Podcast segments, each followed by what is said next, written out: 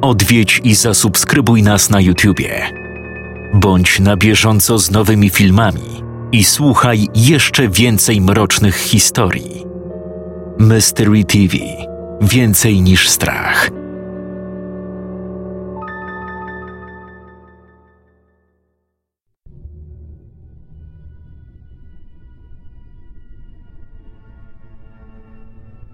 Czarownice, czarna magia, demony, duchy, kto o nich nie słyszał? Na pewno każdy w takiej czy innej formie. Opowieści ludowe nie tylko fascynują niesamowitymi stworami, jak licho czy diabły w najróżniejszych postaciach. Istoty, które są między nami na co dzień, a o których nie mamy pojęcia, są prawdziwe. Tak jak tajemnicze i nie mniej złowieszcze znachorki, funkcjonujące również pod nazwą szeptuch.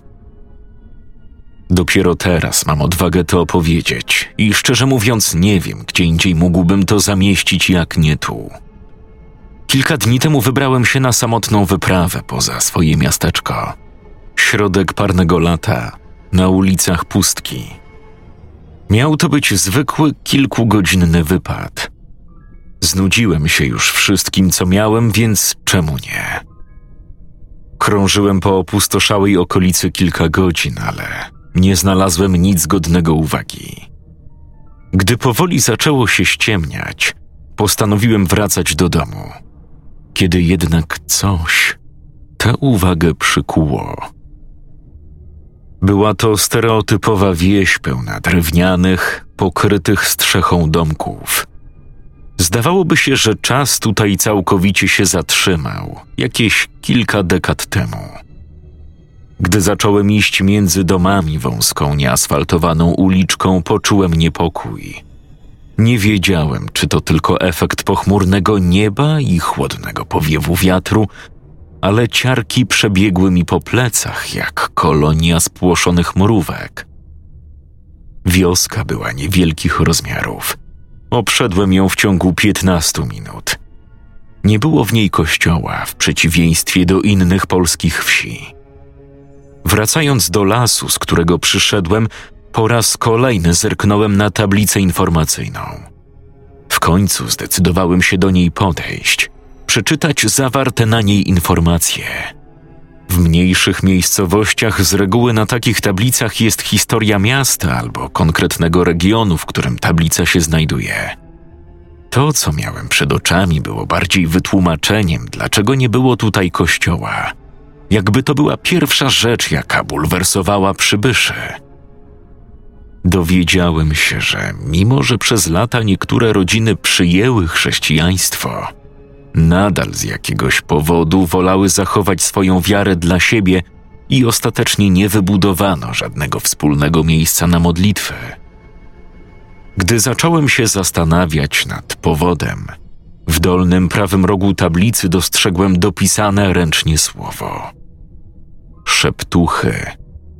Mruknąłem na głos i rozejrzałem się, tknięty nagle nieprzyjemnym uczuciem, jakby ktoś mnie obserwował.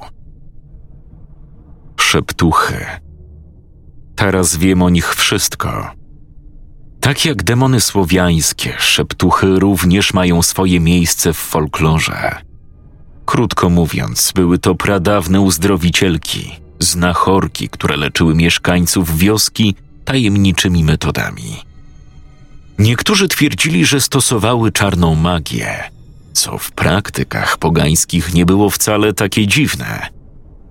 W każdym razie ich praktyki opierały się na ziołolecznictwie i pogańskich rytuałach. Były skuteczne, więc nikt się nie czepiał. Jednak pewnego dnia zostały oskarżone o czarnoksięstwo, kiedy jedna ze wsi została zaatakowana przez zarazę, na którą zaczęli umierać pacjenci szeptuch. Wtedy rozpoczęto masowe polowania na czarownice. Wkrótce wybito wszystkie znachorki znajdujące się w wioskach, a mieszkańcy mogli w końcu spać spokojnie. Do czasu w swojej praktyce szeptuchy korzystały przede wszystkim z ognia. Dlatego, gdy wchodziło się do ich domów, wszędzie były świece, nawet gdy weszły do użytku lampy naftowe. Dlatego też zaczęto im przypisywać magiczne zdolności. Według szeptuch ogień miał dwie funkcje: oświetlenia i amuletu odstraszającego demony. Gdy podczas rytuału leczniczego któraś ze świec zgasła, należało natychmiast go przerwać i oczyścić pomieszczenie ze złych mocy, ponieważ oznaczało to, że zdmuchnął ją mściwy duch. W związku z tym świece we wsiach zawsze są kojarzone z szeptuchami. Teraz mamy elektryczność, więc nie ma problemu. Ale gdy szeptuchy zostały wymordowane, świece w wielu miejscach zostały zakazane. Dlaczego? Dopóki szeptuchy żyły, świece były dla nich ochroną przed złem. Jednak po ich śmierci jakby wszystko się odwróciło. Zaczęto znajdować coraz więcej ciał, przy których stała częściowo wypalona świeca. Same ofiary miały wypalone oczy, a z pustych oczodołów wypływał zaschnięty już wosk. Nikt nigdy nie poznał prawdziwej przyczyny śmierci tych nieszczęśników. Odszedłem od tablicy informacyjnej i chciałem już wrócić, kiedy dostrzegłem jakąś przygarbioną postać po drugiej stronie głównej ścieżki. Postacią była starsza kobieta, ubrana w sweter, długą spódnicę, na ramiona miała narzuconą chustę. Mógłbym przysiąc, że poruszała ustami, ale była zbyt daleko, żebym mógł usłyszeć, co mówiła. Nie zdziwiłbym się, gdyby rzucała na mnie jakąś klątwę. Zaśmiałem się pod nosem, po czym zmroziło mnie, gdy uderzył mnie sens mojego żartu. Wróciłem wzrokiem na staruszkę, ale nie było po niej śladu. To tylko bardziej przekonało mnie, żeby opuścić to z pozoru opustoszałe miejsce. Zanim jednak dotarłem do ostatniej posiadłości we wsi, słońce całkowicie zaszło i otoczył mnie mrok. Zamarłem, spętany nagłym strachem. Zanim oprzytomniałem i sięgnąłem po latarkę w telefonie, usłyszałem za sobą cichy brzdęk i odwróciłem się, stając z kimś twarzą w twarz. Krzyknąłem i cofnąłem się, zachowując jednak równowagę. Stojący przede mną osobnik zapalił świecę na drewnianym świeczniku i zbliżył się do mnie, przyglądając mi się z niesmakiem. To była ta sama staruszka, którą widziałem przed chwilą po drugiej stronie ścieżki. Chodź ze mną, powiedziała ochrypłym głosem i odwróciła się, zmierzając w głąb wioski. Czy miałem wybór? Oczywiście, że tak. I każdy myślący człowiek wybrałby opuszczenie wsi, a nie podążenie za tajemniczą nieznajomą jak ja.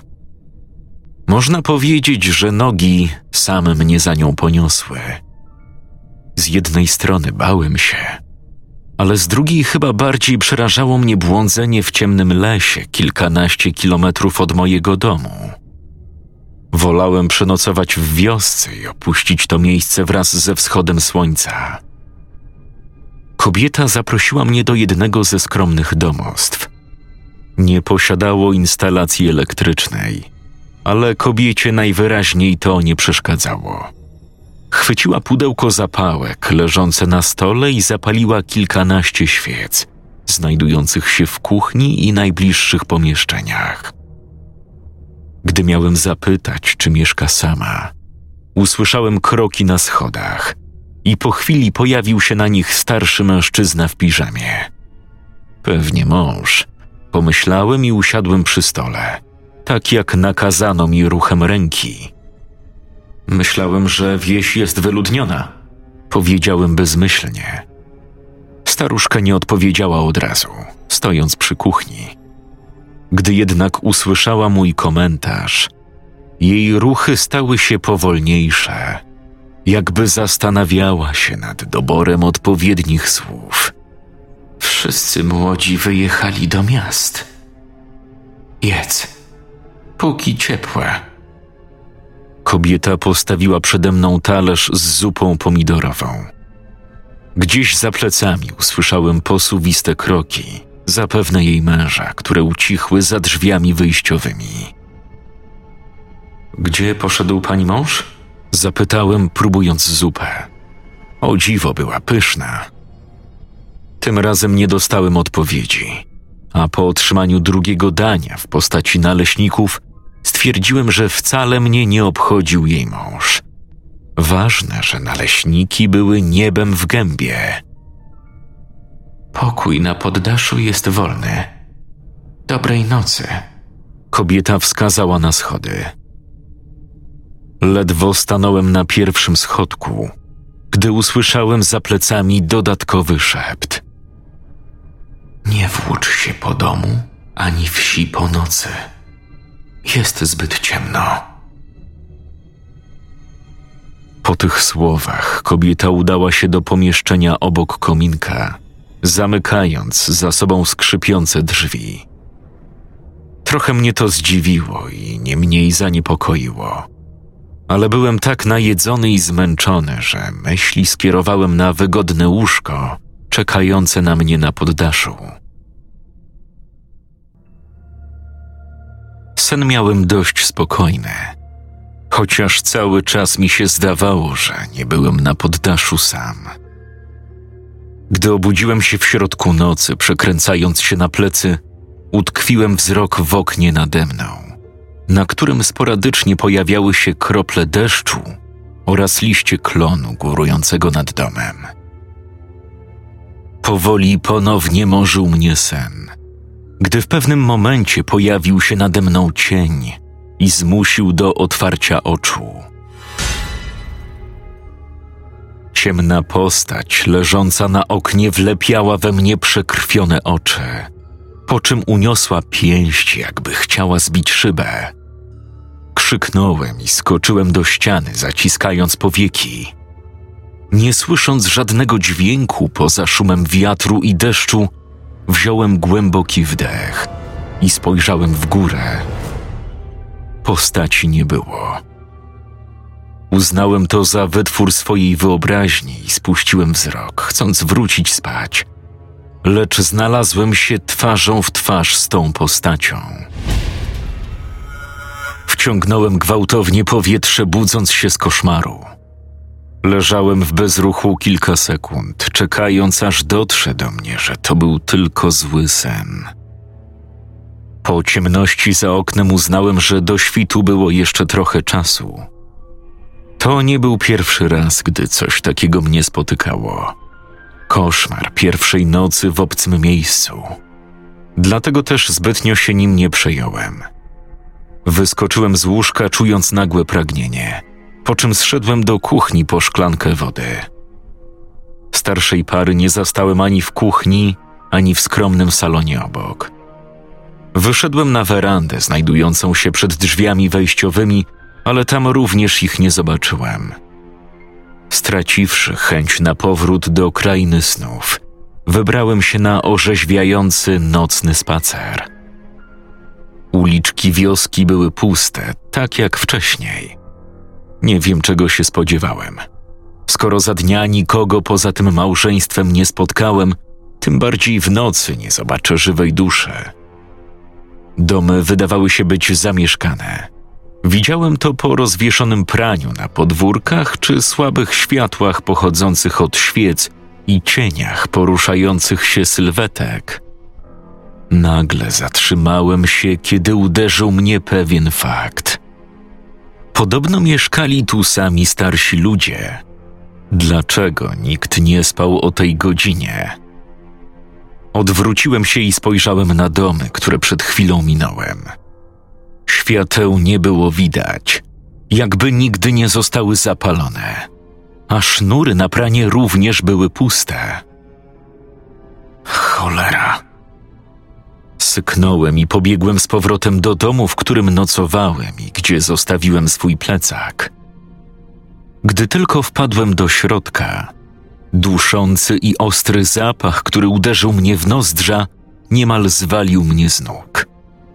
Zaraz po tym, co faktycznie powaliło mnie na ziemię, był nie sam zapach, ale wygląd wnętrza domu.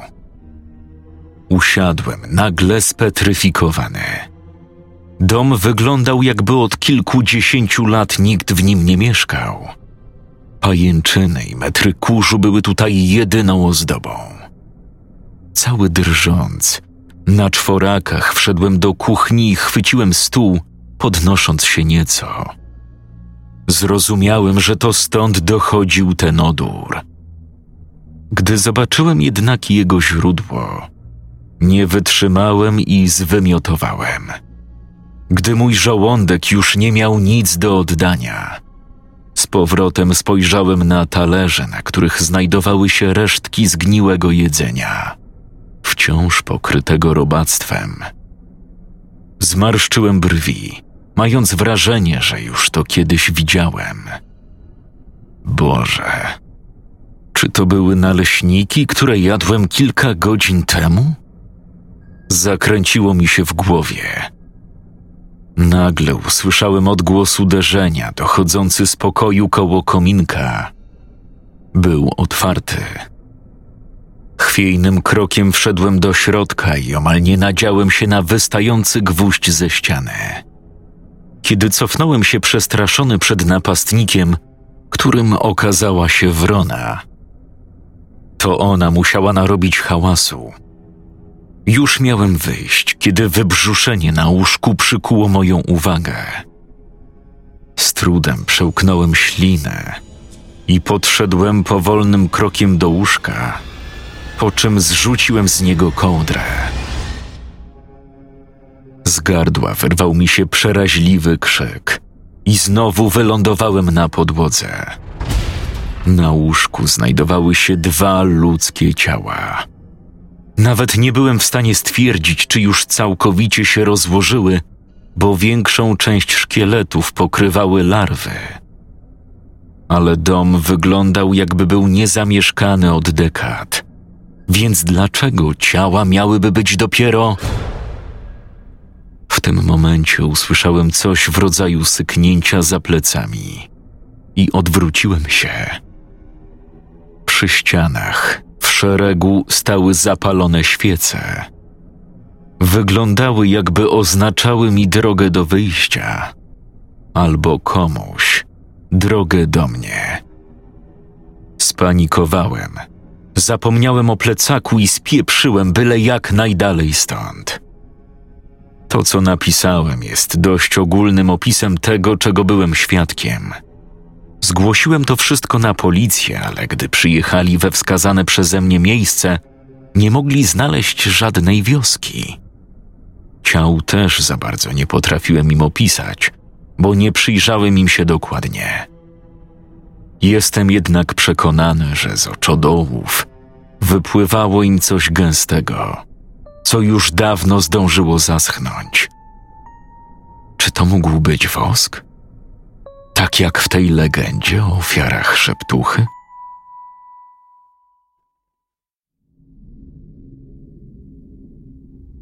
Przeskrolowałem post kilka razy, choć wiedziałem, że nie znajdę ciągu dalszego. Westchnąłem i potarłem czoło poirytowane.